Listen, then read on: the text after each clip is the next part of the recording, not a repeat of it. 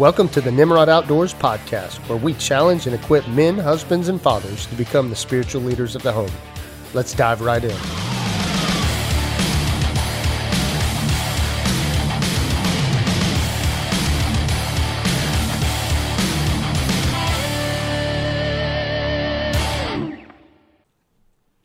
It's time for war. Are you prepared to battle? This is more than a devotional. It's a training manual for the battlegrounds of the spiritual war that is taking place on your family right here, right now. It's time to quit giving the enemy the rights to your family and step into battle with full vengeance. You can learn more about The Hands of a Warrior, a men's thirty-day devotional, at Nimrod Outdoors dot com. Again, Nimrod Outdoors dot com. Well, what's going on, guys? This is M A. Dozer with another Nimrod Outdoors podcast, and today I want to dive into something that, uh, man, over the past couple of weeks has just really been on my heart. Um, I actually, uh, just about a month ago, uh, attended a funeral for one of my good buddy's dads. Um, he passed away due to cancer. Um, and man, it was unfortunate and it was sad, and I know this is starting off kind of depressing, but while I was at that funeral, um, I was sitting there during visitation about an hour before service, and I was just watching all the people that came in to pay their respects. And man, I was I was amazed at the impact and influence this man had.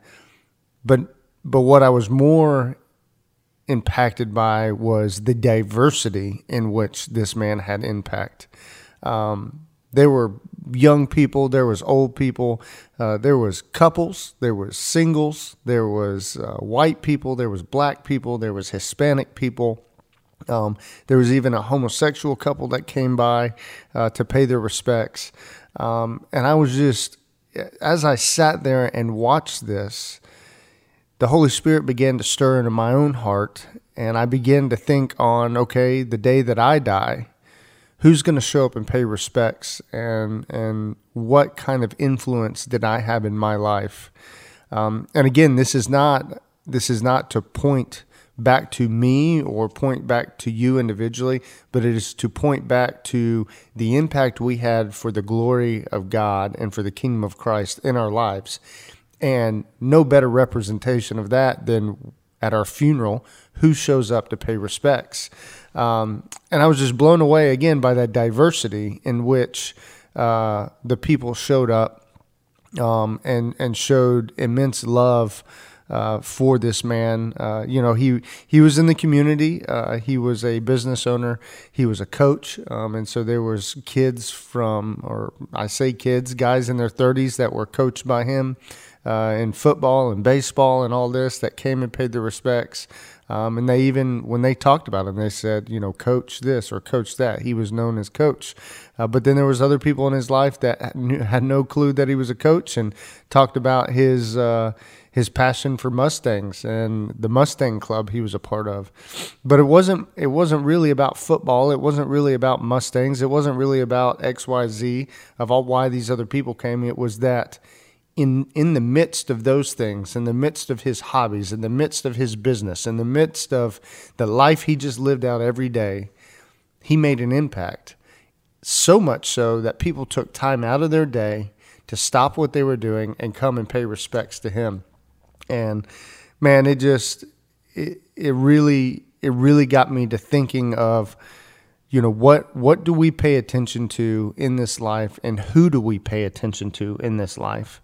Um, and I want to read uh, from James chapter two, uh, verses one through one through nine, um, and it's called the sin of partiality.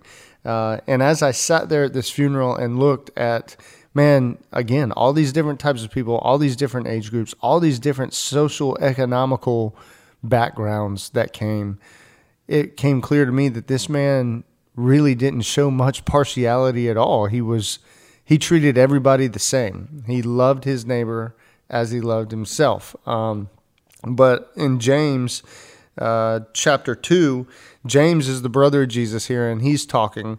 Um, and it is kind of a um, a challenge for each and every one of us, especially us that call our names, call ourselves followers of Jesus. Like, what impact are we having, and is our impact tunnel visioned onto one individual group of people, or are we willing and able to show hospitality to everybody that comes into our sphere of influence? So James chapter two starts off like this. It says, "My brothers, show no partiality as you hold the faith in the Lord Jesus Christ, the Lord of glory. For if a man, if a man wearing a gold ring and fine clothes comes into your assembly, and the poor man in shabby clothes also comes in, and if you pay attention to the one who wears fine clothing and say, 'You sit here in a good place,' while you say to the poor man, 'You stand over there,' or 'Sit down at my feet,' you have You have you not made the distinction among yourselves and become judges with evil thoughts? Listen, my beloved brothers, has not God chosen those who are poor in the kingdom to be rich in faith and their heirs of the kingdom, which has promised to those who love him? But you have dishonored the poor man. Are not the rich the ones who oppress you and the ones who drag you into court? Are they not the ones who blaspheme the honorable name by which you were called? If you really fulfill the royal law according to the scriptures, 'You shall love your neighbor as yourself,' you are doing well. But if you show partiality, you are committing sin and are convicted by the law as transgressors." So here's the thing. And I read that and I'm like, yeah, it makes sense. Like, show hospitality to everybody. But do we actually do it? Or do we get ourselves so sucked into a bubble in which everybody inside our bubble thinks the way we think, looks the way we look, does the things we do? Um, man, in, in culture today, even in the church, um, man, I know community's huge and I know community is important. Um, but man, when I look at the church and I look at, you know, quote unquote, the hot topic word in today's culture is small groups, or there's... Um, Uh, you know, I don't, there's activity groups, there's hobby groups at churches, and, you know, it's all engaged to get people uh, together to enjoy community. Um, and I get it. There's nothing wrong with that. But what I will say is when it is a, you know, let's say a motorcycle group meets every Tuesdays. Well, the motorcycle group is literally just one subsect of people. And if we looked at small groups, and, you know, a lot of churches do this, and I'm just going to tell you, I don't agree with it. There's small groups that are put together by age groups or by parents with kids. And so you have one small group that is all sixty-year-olds and, and older, and you have another small group that is just thirty-year-olds, and you have another small group that's just singles, and then you have another small group that has parents and kids all mixed together. Um, and so it's, you know, okay, you got kids, you're part of this small group. Here's the problem with that. That is not the body of Christ. We just stuck a bunch of elbows together and a bunch of wrists together and a bunch of feet together. And guess what? If those things are not connected, then the body of Christ cannot do what the body of Christ was called to do. And so really my heart is when, when I see any type of function within the church, whether it be small group, whether it be activities, whether it be whatever, I want to see a diversity that is there that you can't find anywhere else. Because here's the truth of the matter. I, I have a couple buddies up in North Carolina. Um, one of my buddies is a big outdoorsman, a hunter, a fisherman, uh, likes to be in the woods, likes to be outdoors. And another buddy of mine literally has none of that. He he doesn't care about any of that. I actually took him canoeing once, and he was like, hey, I we got off the river, and I was like, man, that was awesome. That was so much fun. Man, my soul's rejuvenated. And he was like, yeah, I'm never doing that again. Um, and so us three, you know, I have a lot in common with the guy that loves hunting and fishing in the outdoors. But as far as, you know, life in general, this other guy that I'm friends with, I have nothing in common with him. But what's interesting is my buddy that loves the outdoors made a comment, and he said, the reason why we can be friends and the reason why we get along is only because of Jesus. Because without Jesus in our lives, there is no connecting point, and therefore we would probably never hang out. But because of Jesus, because we have a common bond in Jesus, we can connect and love on each other and hang out and be friends. And so my the when we talk about the body of Christ, it includes kids all the way up to senior adults and everybody in between. And so we need to be careful, I feel like, as a church, if we are building these groups amongst the church, but these groups never reach into other groups and they never overlap and they never engage, man, we are really handicapping the body of Christ, because we just have a bunch of thirty-year-olds over here doing stuff, but the sixty-year-olds, you know, have have wisdom that they can impart to the thirty-year-olds, and the thirty-year-olds have youth and and uh, charisma that they can impart back over to the sixty-year-olds, um, and that's how the body of Christ works. And so if you look at a group inside the church, and it is all one age group, or it is all one demographic, or it is all one economic status, I don't feel like we are doing our job as far as reaching out and reaching into the community and doing what God has called us to do. And so I think we need to diversify what we look like and who we interact with and what we do. Now, here's the truth of the matter. There's spheres of influence we need to be mindful of. And so if you are a white male and you're in a group or a sphere of influence in which does not have any uh, black or African American people, you know, I'm not saying you need to travel outside of your sphere of influence or outside of your radius of what you do life on and try and impact those people, because they're not in your sphere of influence. But if you are in a place that has the diversity of age groups and socioeconomics and different cultures and different races, you know, are we treating them all the same? Or are we basically just staying in our own little micro bubble inside the sphere of influence God has given us? And even inside the church, are we showing partiality by getting inside or or allowing these groups to form inside the church that are very targeted to individual type things, like activities or age groups, or you know, how many kids you have, or, you know, anything like that? Are we showing partiality inside the church because all we ever do is engage in these groups in which we enjoy, we enjoy, or everybody we know there will agree with us, or everybody's in their same stage of life as us? You know, I I don't think that's what God and Jesus intended with the church, is that we are all segmented by age and demographic and race and nationality. No, we are called to be the body of Christ, which John three sixteen says, for for God, uh, for God so loved the world that he sent his son to die for the whole world. Like, God so loved the world, not just a certain demographic or a certain age group um, within inside the world or inside the church itself. And so I think we need to be very careful. Are we showing partiality inside our own lives in regards to the gospel of Christ to other people? Now, do I believe that there are certain callings on each individual lives? Yes. I have some friends that I go to church with now that uh, feel like they are called to serve uh, people uh, inside Peru. I have other friends that um, are currently uh, overseas serving in Kosovo, and they feel like God has called them to specifically serve and minister to the people in Kosovo. And so, yes, there are those things where God gives us individual calling, but I guarantee you those folks, if they're in Peru and somebody that is not uh, from Peru comes up to them, they're not going to blow them off. They're going to continue to push for the, the gospel of Christ. Um, it's just God has placed them into a sphere of influence where mainly is of that demographic. And so they are they are called out to that in that way.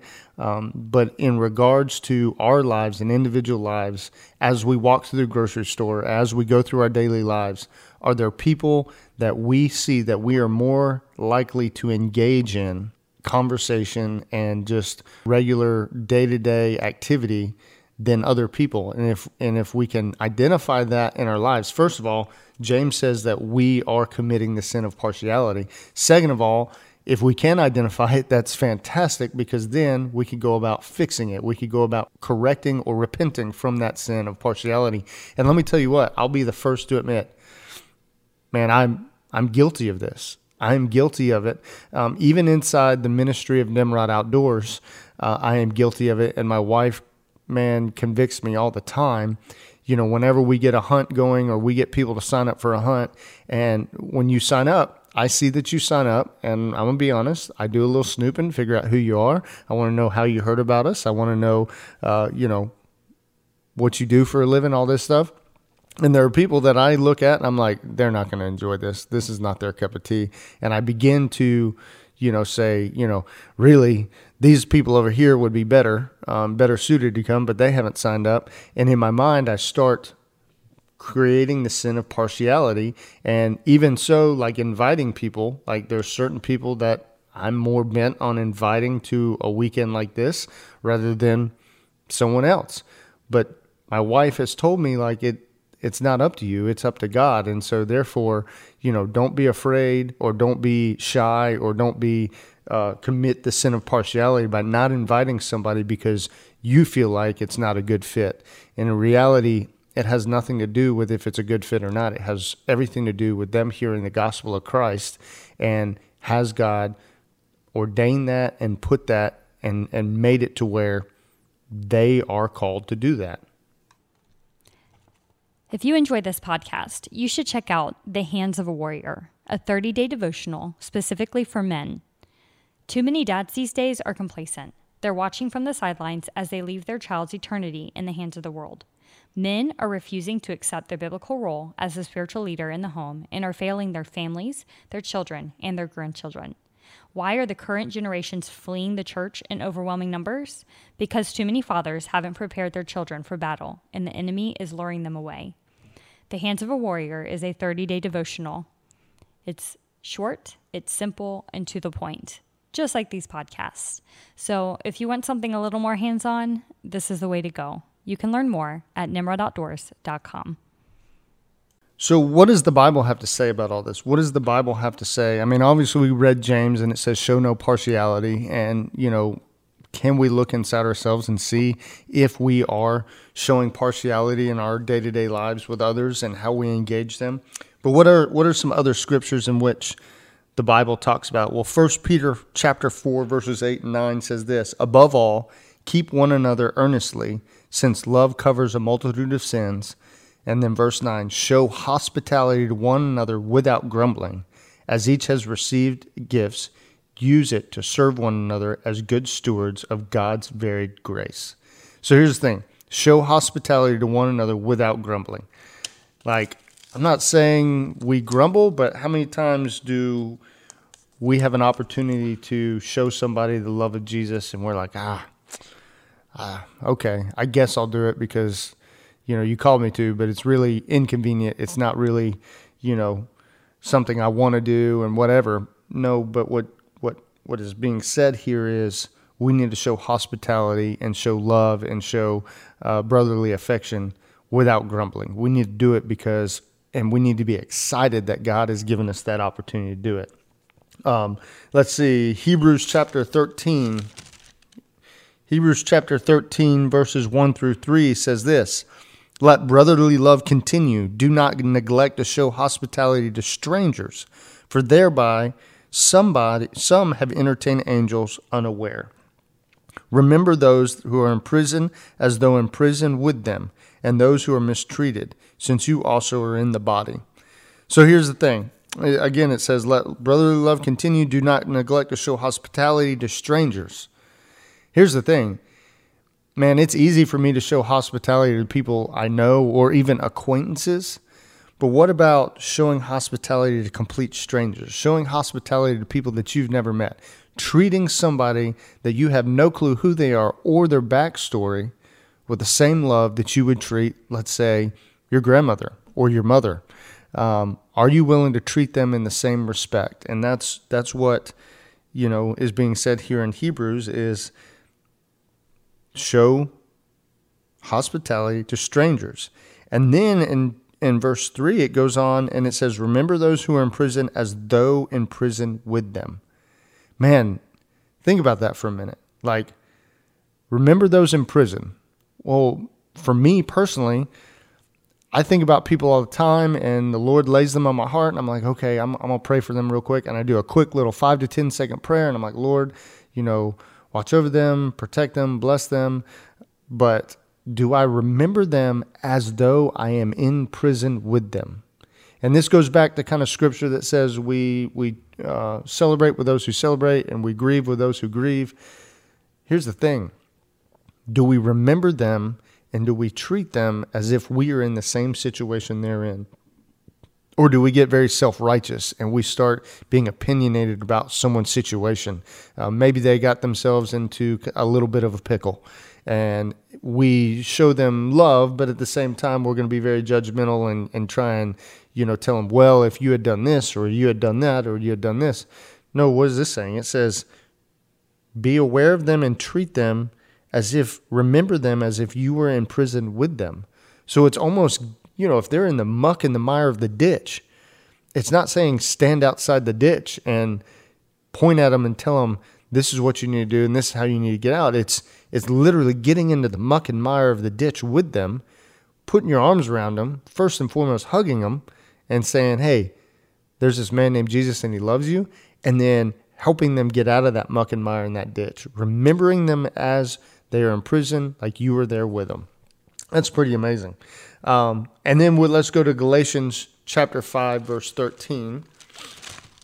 And Galatians chapter five, verse thirteen says this, for you were called to freedom, brothers, only do not use your freedom as an opportunity for flesh, but through love serve one another.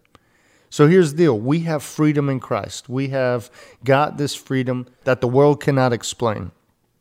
But what is what is being said here is, do not use our freedom for opportunity of flesh.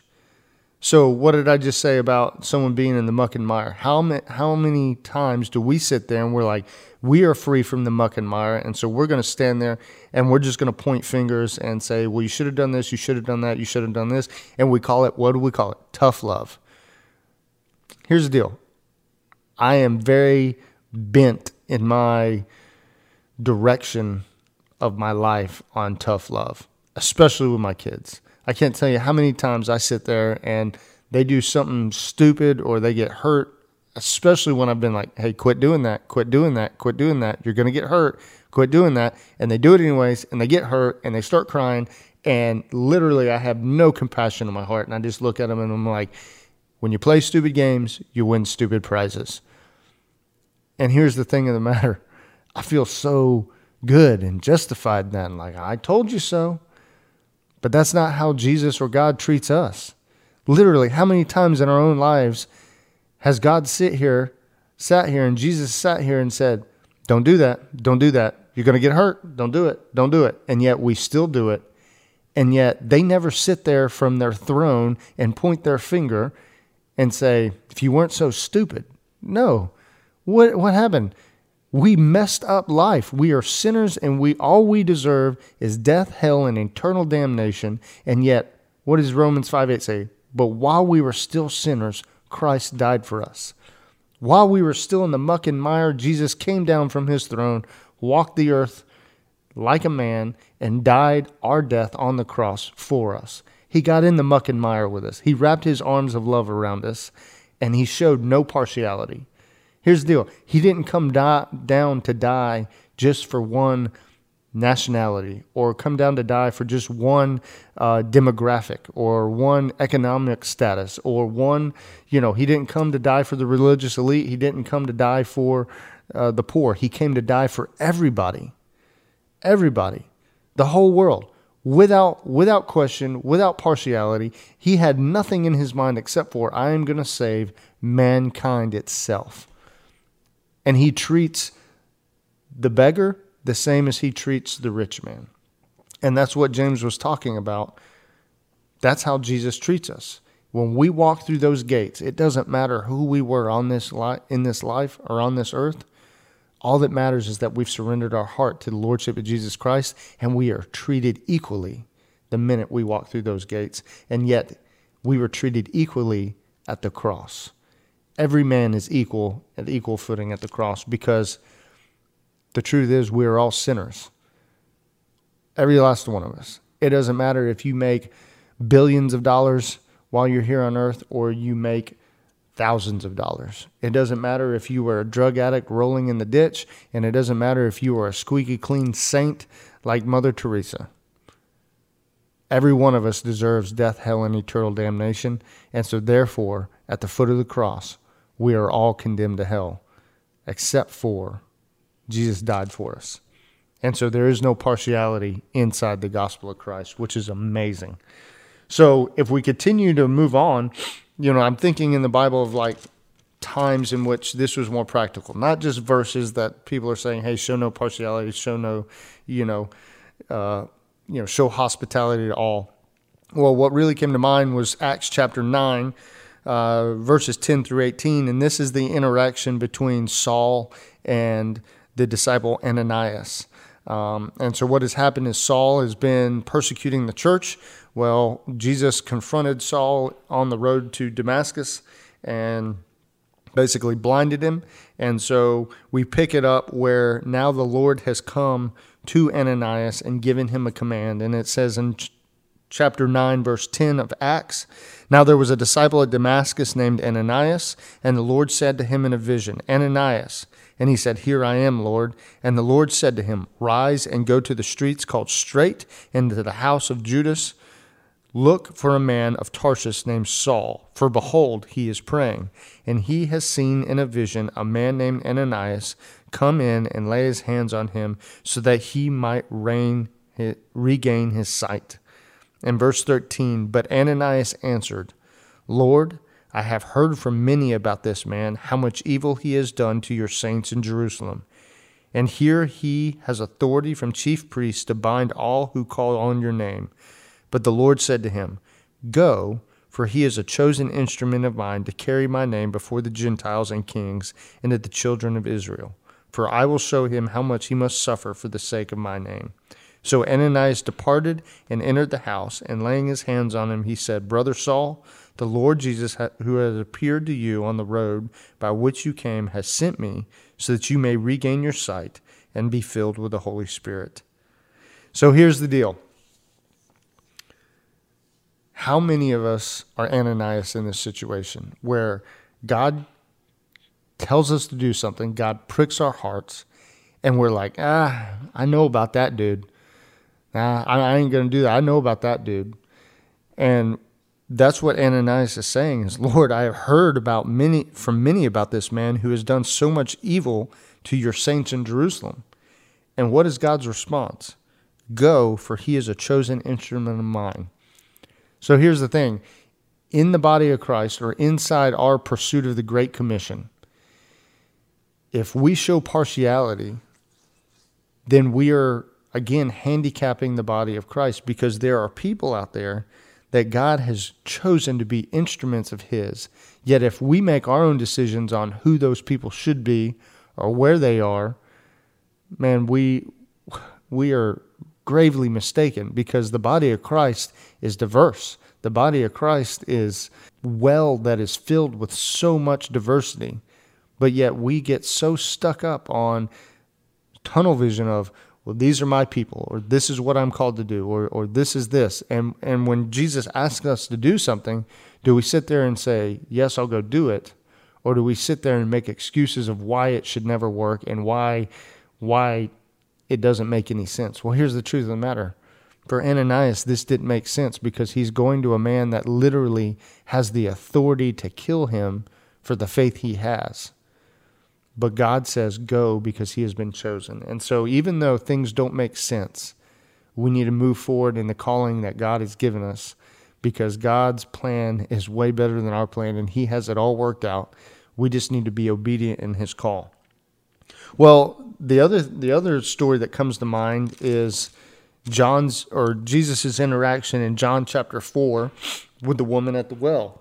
And in basically, we all know this story. So Jesus goes to a well, and there's a woman there, and she's in the middle of the day. And you're like, well, why is she in the middle of the day? All the women come in the morning. Well, she's in the middle of the day because she is a promiscuous woman. She's a sinner. She has multiple past husbands and is still married to another guy now. Um, and so basically society itself inside her town has shunned her, has pushed her out. She is shamed. Uh, she is not allowed to, you know, be inside the circle. Um, and so right there again shows that they are showing partiality. But she's at the well, and Jesus comes to her and, you know, starts engaging her. But the amazing thing is, is that she is a Samaritan woman and Jesus is a Jew. She is a female and Jesus is a male. And so in that day and age, that was not culturally accepted, and that was traditionally not accepted for a man to speak to a woman, and yet for a Jewish man to speak to a Samaritan woman. And then on top of that, she was an outcast. It wasn't even like she was high class in society or a pillar in society. She was considered lowly of the low. Yet Jesus is sitting here engaging her like a daughter in Christ that she is, and loving her for who she is supposed to be. And it would have been really easy if she was a, you know, a rich woman that had a lot of status in, in society, for someone to say, okay, well, we see why Jesus is talking to her. But what's interesting is in verse twenty-seven, basically, the disciples returned. It says, just then his disciples came back, and they marveled that he was talking with a woman. But no one said, what do you seek, or why are you talking with her? Here's the thing. So even though the disciples didn't say, why are you talking to her? What verse twenty-seven is saying is that they all thought it, and they might have talked amongst themselves, being like, what's Jesus doing? Like, why is he talking to her? Like, you're not supposed to be talking to her. She's a woman, and she's a Samaritan woman. Like, that's against our Jewish tradition. That's against our Jewish culture. Well, here's the thing. The gospel of Christ pushes beyond tradition and beyond cultural barriers, beyond ethnic groups, beyond age groups, and it pushes forward so that a fourteen-year-old boy can talk to a sixty-year-old woman and show the love of Jesus. It also shows us that a sixty-year-old black man can talk to a uh, thirteen-year-old white girl in the gospel of Christ and make a difference. But if we all segment ourselves into little categories, I don't feel like we're actually being the body of Christ. I think the church is falling into the sin of partiality by, by re- in reality, making these groups in which we all look the same, and we all talk the same, and we all do the same things. That's not the body of Christ. That's not what we see here. And that's where the disciples even had a hard time with this, because they're like, what is he doing? Why, why is he talking to her? But Jesus saw past that, and Jesus saw this woman, even though she was neck deep in sin, as a woman, as a as a daughter in Christ, and really saw her as God created her to be, and that is to be loved and to join in to the kingdom of Christ just like anybody else. And so for me in my life, as I continue personally, these are struggles I have to struggle with in my natural bent of loving to, you know, engage with people that like what I like, and, you know, do the hobbies I do, and maybe think the way I think. But that's not what the gospel of Christ has called us to do. That's not what the Great Commission is. We are to not show partiality. We are to show mercy and love and grace to literally everybody that crosses our paths. And sometimes we have large opportunities where we have large gaps of time, maybe months, maybe years, in order to show this to people. And sometimes maybe it's as simple as a thirty-second interaction in a gas station while you're standing in line or holding the door open for somebody, that you can show the love of Christ to somebody that doesn't look like you, doesn't talk like you, doesn't do anything like you. They are not anything like you. But yet, Jesus himself at the at the well with that woman did something that does not make any sense to the culture and to the traditions that were around him at that time. And that's what we as Christ followers are supposed to do, is do things that are different, because we are supposed to show the love of Christ to everybody. And so here's the thing. When it comes to raising my kids, um, in my previous podcast, I talked about how I loved using, anytime we went out and, you know, there was somebody, a cashier or a waiter, I love specifically using their name, and I want to show my kids that a name matters. Well, the truth that comes along with that as well is I want my kids to know the body of Christ. Um, and so, yeah, we go to church, and they engage in our church, but where we live in rural Georgia um, is, you know, we're kind of in a tight little bubble. Um, we don't have a whole lot of demographic. Um, it's all kind of, I mean, it's all white. Um, there's maybe one or two black couples that come to our church, but it's not very steeped in a whole lot of biodiversity as far as ethnic groups. But one thing as a father, I want to make sure that I don't handicap my kids, and I want to make sure that I don't have the excuses like, well, this is just where we live, this is what we do. You know, as a father, I want to provide love to my children through community, and that's just not community in which we live in. That is the community of the body of Christ. And if the body of Christ is made up of great biodiversity and great ethnic groups and great age groups, and, you know, it is it is through the entire generations of young to old, to all the nations of the world, then I want to experience, I want my kids to experience that. And so my hope is that I provide my children with an opportunity to experience the fullness of the body of Christ. You know, I want them to rub shoulders with people who love Jesus and people from all races, countries, backgrounds, economic status, and denominations. Now that might, that one right there may get a little hairy for some people, because I know we get so focused on our denominations, and I'm Baptist, I'm Pentecostal, I'm Presbyterian, I'm Catholic, I'm I'm Methodist. Here's the truth of the matter, is that there are people that Jesus loves and that love Jesus in every single one of those.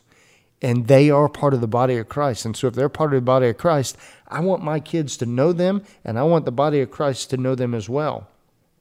So I want them to experience God beyond the bubble of influence that we have in our daily lives. And I want them to know God deeper and to see him work beyond the li- limits of our little Baptist church in the middle of nowhere, Georgia. I want them to know the God of the universe, and I want them to know the people that God calls redeemed. And I want the body of Christ to know my children. You know, as Paul said in Romans twelve five, so though so we, though many members, are one body in Christ, and individually members of one another. And so here's the thing. One thing I love about overseas mission trips is, yes, we go and we have a mission, and, and we want to share the love of Jesus. But one thing I have found in my interaction with overseas missions is that I go over there well at, w- looking to pour the gospel onto another, you know, demographic, another um, ethnic group. And yet every time when I come back, that mission trip has impacted me way more than I impacted anybody over there, because I'm fully understanding what it means with the love of God, where it says that, that God so loved the world. Didn't just so love a small sub subsect of people in rural Georgia. No, God loved the world. Not just that God so loved just the United States or just North America. No, God loved the whole world.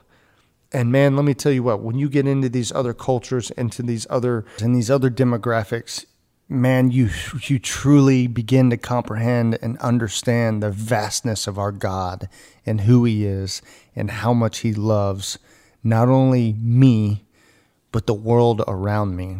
And so therefore, if I am a new creation in Christ, am I going to stay in my old bubble, or am I going to pop that bubble and be able to engage multiple different groups of people, not only in my sphere of influence, but outside my sphere of influence?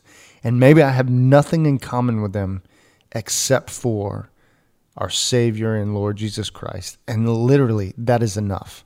That is enough in order to engage people and show them love and show them hospitality for the gospel of Christ. So again, let's go back to my buddy's dad's funeral. And as I sit there and I I look at all these different people coming, age groups, economic statuses, races, nationalities, ethnic groups, is that the impact I'm going to have? Or if you come to my funeral, will it just be one group of people? I feel like if we are called by the name of Jesus, and it says that show no partiality and show hospitality to even strangers, is that what we are doing in our lives?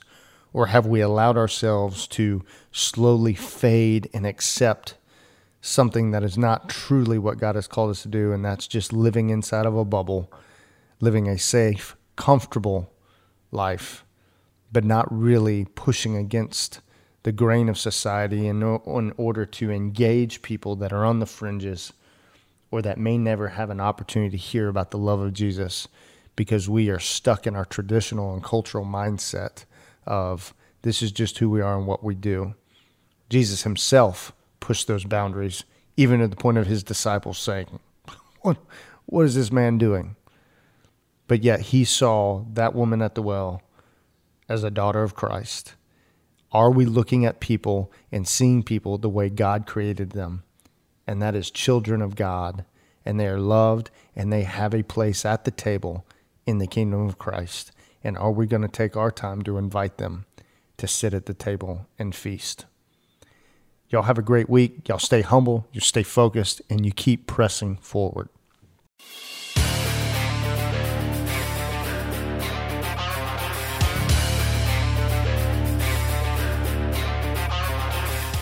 Thank you for joining us today. We hope you enjoyed the message. If you would like to learn more about the ministry of Nimrod Outdoors, find us on Facebook or look us up at Nimrod Outdoors dot com. We hope you have a great day, and we hope to see you next time.